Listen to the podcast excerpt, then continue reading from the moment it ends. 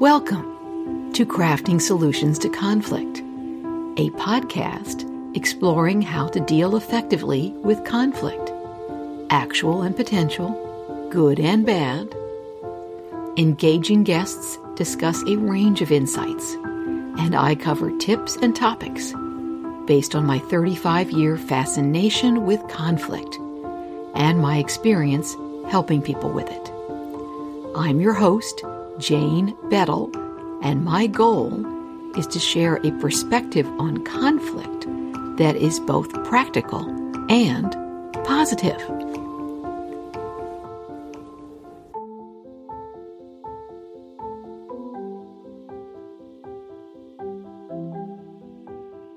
My guest today is Patty Porter. For nearly 30 years, Patty has helped people get better at handling conflict through her work as a coach, trainer, academic, and in other roles. And her podcast, The Texas Conflict Coach, shared some of her wisdom. In the last few years, Patty has become a student and practitioner of verbal Aikido. She shares with us its three steps in theory and in practice. Hello, Patty, and thank you for joining me on the show today. Well, you're welcome. I'm glad to be here. It's delightful to talk with you, and there are so many things that we could talk about. I am grateful that you identified a specific thing that will be quite interesting. Before we get to that, tell us a bit about your professional life and what you're doing these days. Well, thank you. Um, my professional life I started in the conflict resolution field in 1993, so going on just about 29 years in, in the field. When people ask me why conflict resolution or conflict management, I usually tell them the first thing is I grew up in a very high conflict family. Mm-hmm. And so when I became a young adult, I said, I really want to get into the helping profession. And initially, I started down the path of getting my well, my master's in social work and a license as a clinical social worker because at the time back in the early 90s, you couldn't really get readily get a master's or a PhD necessarily in dispute resolution. Right. And uh, and so literally one day I was volunteering and uh, we had a nonprofit group who had a presenter who was speaking on the topic of peer mediation. And we were literally sitting in a church because we could get a free room at the church and if he's talking about mediation and conflict in the schools, I tell people I was literally sitting there in the church and like this light beamed down on me and I could hear this voice that says, this is what you're supposed to be doing. wow. And it was so clear in my mind and it gave me goosebumps that I thought, oh my goodness, this is what I'm supposed to be doing to helping people in conflict and from that day on, I started to volunteer for this woman as I continued my, my, was getting my undergraduate degree at the time, my very 13 year long undergraduate degree. and then I still went for my master's, but everything I did, whether it was studying or research or writing papers or volunteering, was all about dispute resolution and conflict management. And so that's how I started my journey. And it's getting close to 29 full years in the field. Wow. That's a long time. And Fabulous. It is a long time. Now, in terms of what I'm doing today, today, most of my work in dispute resolution, which is all in the workplace organization, is either coaching. I do a lot of executive leadership coaching, but almost all the executive leadership coaching has a spin to conflict. Sometimes it's specific to conflict coaching. Others it's around abrasive behavior coaching, which is another specialty area. I do a great deal of training in conflict, conflict management, crucial conversations, emotional intelligence, all those areas that tie together. And I still do quite a bit of workplace facilitation and mediation. I, I no longer do EEO mediation as of last year, uh, but I still do a great deal of group facilitation, group conflict, team conflict. So that's what I'm currently busy doing. Very busy indeed. So I want to ask you why you decided, not all that long ago, to take on something new to learn, and then you can tell us about what you decided to learn. Okay. It was actually about four years ago that I wanted to pursue verbal Aikido. And it's some people might have heard the art of verbal self defense. It's very similar to that. Verbal Aikido is a way of how do I move a potentially escalating conflict that happens in a matter of seconds into a conversation? And interestingly, Luke Archer had been a guest on my podcast show, The Texas Conflict Coach, back when I was doing the Texas Conflict Coach for almost nine years. We ended in 2017, that nine year running podcast show. And so I followed up with Luke Archer and said, you know, I really want to learn verbal Aikido. And I read his book. And then he happened to move, uh, come in from, he lives in Lyon, France. He had written a verbal Aikido book and he was coming into Texas to Sam Houston State University, where he had already been teaching verbal Aikido to that school and working with the dean very closely huh. for two or three years prior. So they invited me down to take the week long course. And then I also got to speak as part of Conflict Resolution Week during that week. And from that day, I started practicing on a regular basis verbal Aikido.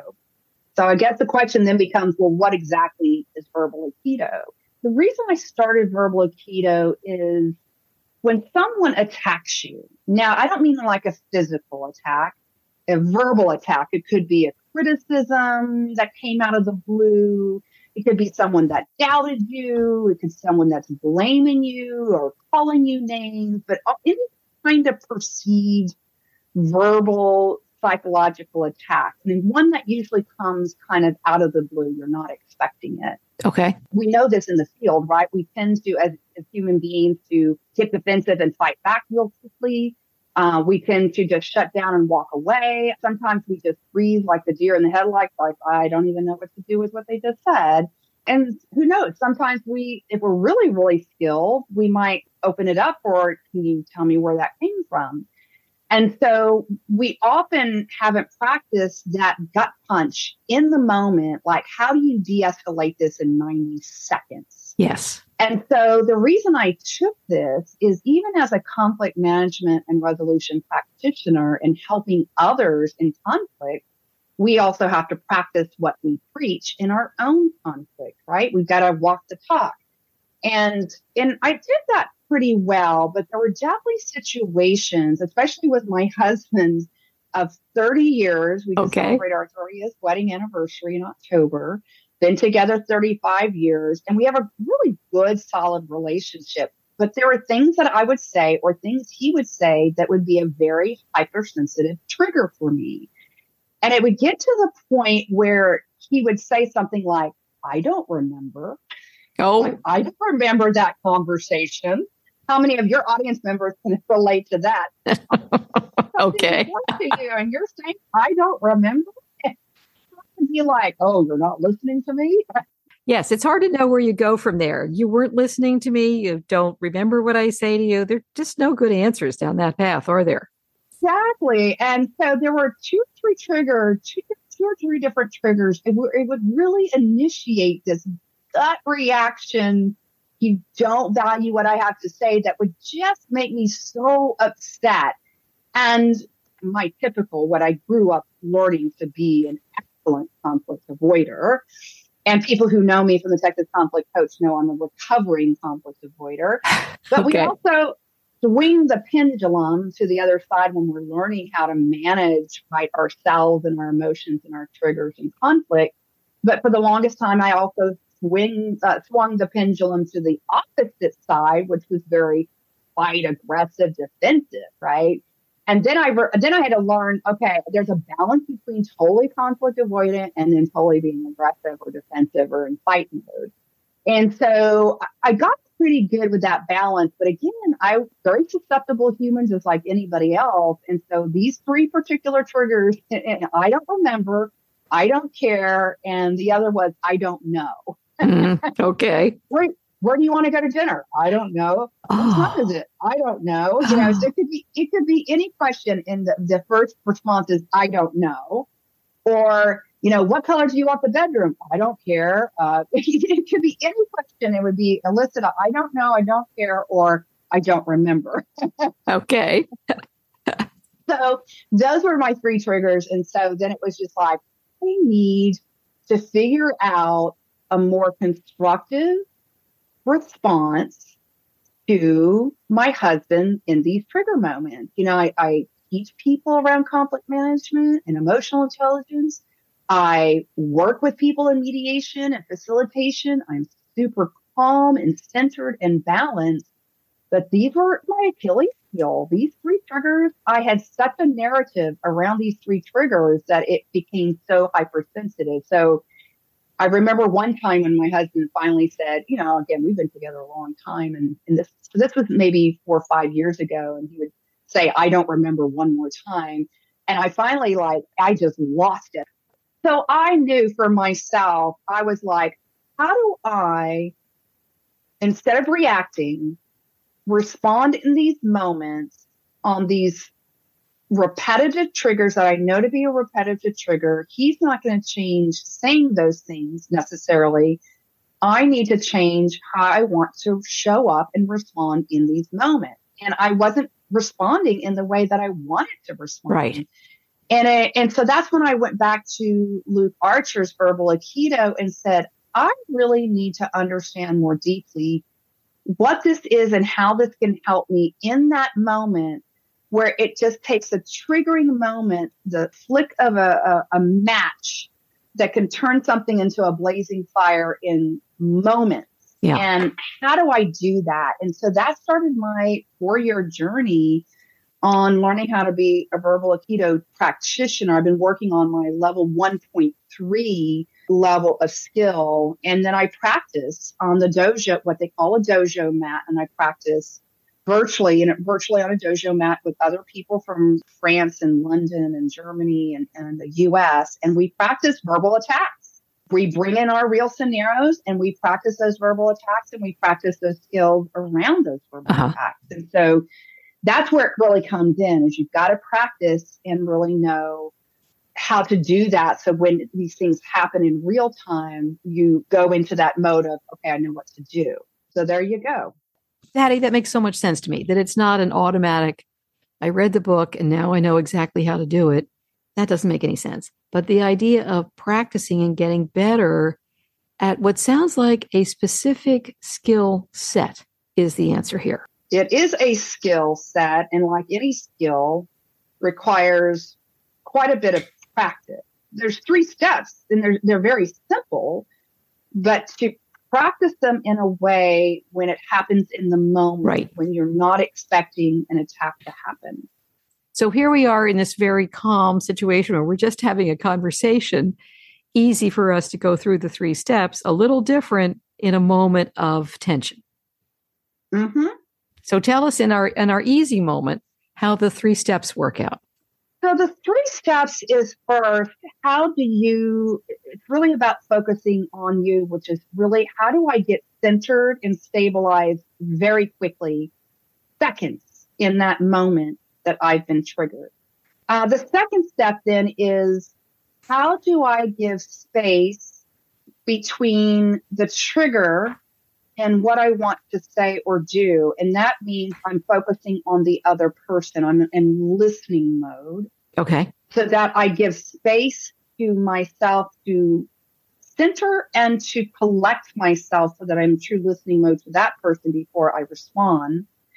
And then the third is how do we focus on us? In other words, how do we harmonize and de escalate before things even escalate you know, beyond the 90 seconds or two minutes? How do we, how do we harmonize together about where we go from what just happened in that very quick interaction? All right. How would that sound in practice? What would be an example of the way someone would try to do those three steps? So I'll use the example of my husband when he says, I don't remember. So the first thing when I hear a trigger, the first thing I do, it, for most of us, we might feel like there's a gut punch to the stomach, or maybe you grab your chest and you're like, ooh, right? And so for me, it becomes uh, two things. One, I take a pause and a breath, mm-hmm. you know, and it could be an audible breath, like, and then inside my head, I have created several phrases, but one of the phrases I've created is called safely grounded. Okay. So this first step is about centering my body and my mind and stabilizing, almost feeling like I'm stable in my body, like it's I'm okay, I'm okay, I'm safely grounded. So that's my phrase.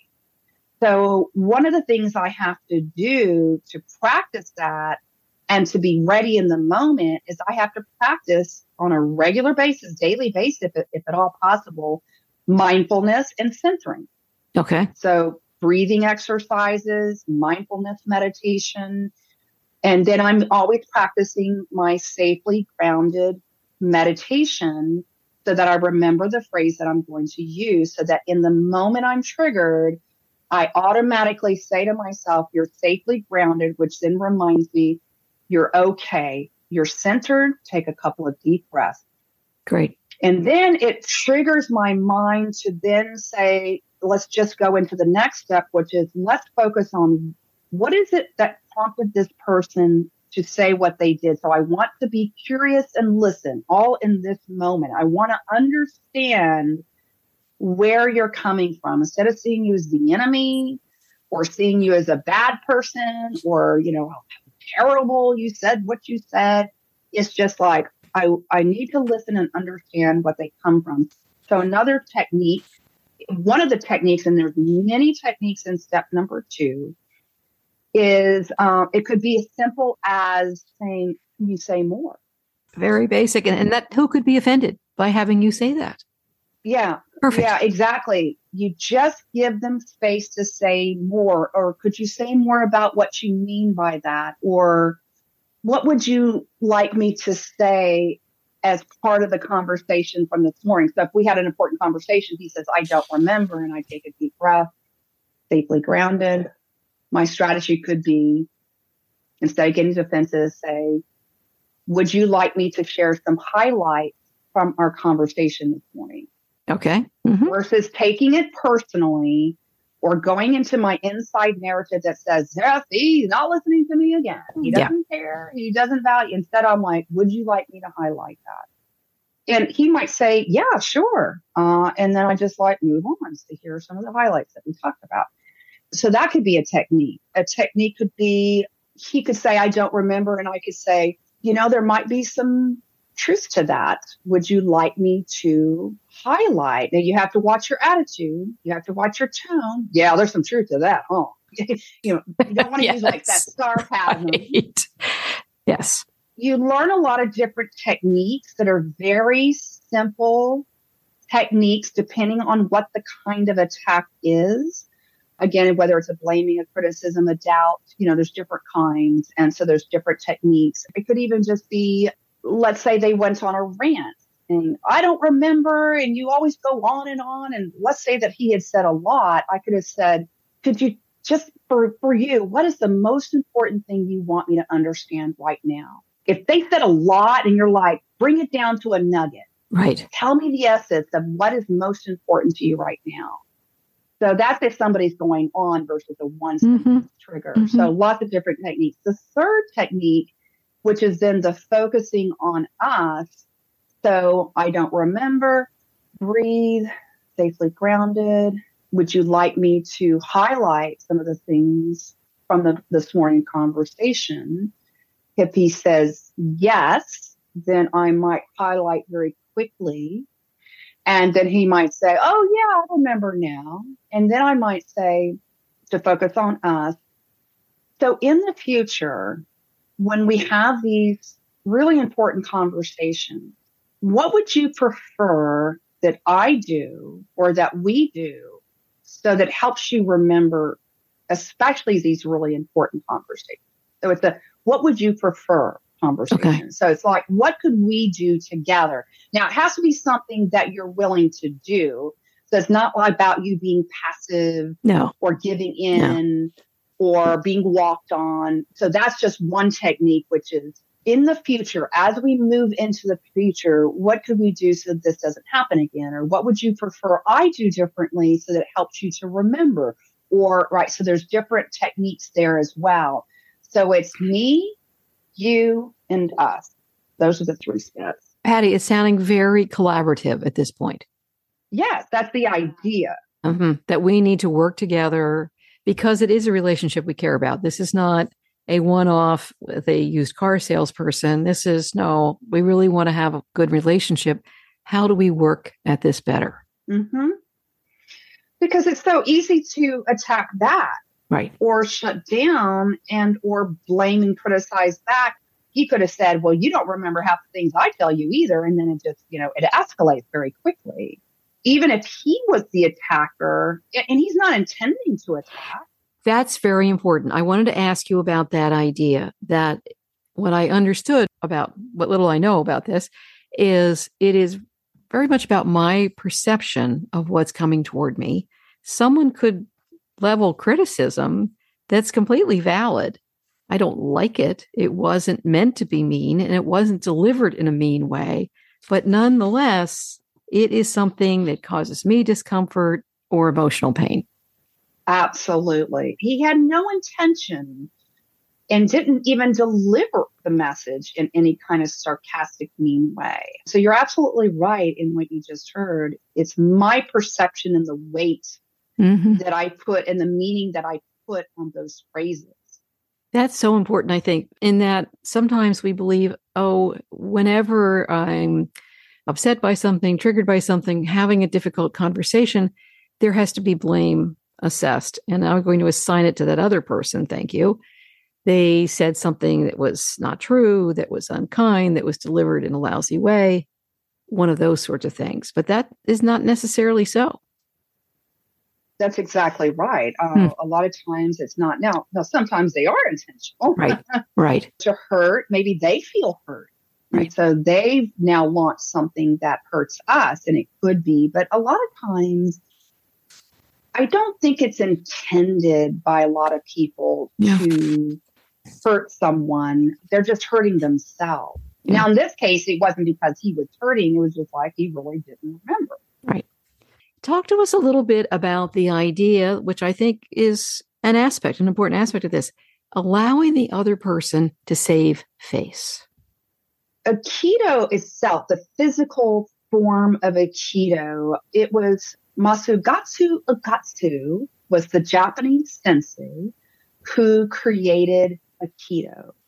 And Aikido is about the art of self defense, but it's not about hurting the other person, even if they are the physical attacker. It's about destabilizing the situation, not about losing face or hurting them back or making them look or feel shame. It's about how do we de escalate or destabilize before it gets physically brutal or someone truly gets hurt. And so okay. techniques of physical uh, Aikido, and they practice this on the dojo mat, is how do we do that with, I'm sure you've seen movies where you know which is overplayed in the movies but you'll see i remember i don't even remember what the movie was but you had um, i believe it was a monk but someone who practiced and i believe it was a aikido because there was an attacker on the subway uh-huh. and he had a knife and he just stayed in his seated position and stayed calm uh, and centered and balanced. And so anytime that attacker verbally tried to antagonize, he wasn't going to do it. He was staying centered and focused. And then he would get curious. He would ask this guy, you know, some questions. And then the guy was, wasn't having it because he wasn't antagonizing this guy. So he mm-hmm. went to go and stab the monk. And the monk was like very quick. You know, it was like, you know, and you're like, there there went the bullet or there went yeah. the knife and he was just so and you see these in these movies where they're like oh how did they do that and it's because they're so skilled at how they stay centered but they destabilize the situation without necessarily hurting or shaming the other person and that's what right. we're doing with the verbal aikido is helping people stay face uh, it's not about embarrassing shaming them or hurting them uh, when you're doing this well, I love the example of that, the comparison of the physical and the verbal. The time has flown, so we've only touched the surface of all of this. But Patty, how can people reach you and learn more about your work and talk with you about this wonderful technique? Well, they can simply find uh, find my website at www.conflictconnections.com, and you can find all of my contact information there. And so you can reach out to me via email or phone. And like again, that all that contact information is there. They can learn about me, the archives of the Texas Conflict Coach, or even about the mini books. So there's there's all kinds of information on the website that they can look at there. I will of course put that in the show notes and people can find out more and learn more about all sorts of work that you do. You mentioned some of it and also about this wonderful new tool that you decided to learn about. Thank you again for joining me today. You're very welcome. Thank you for having me.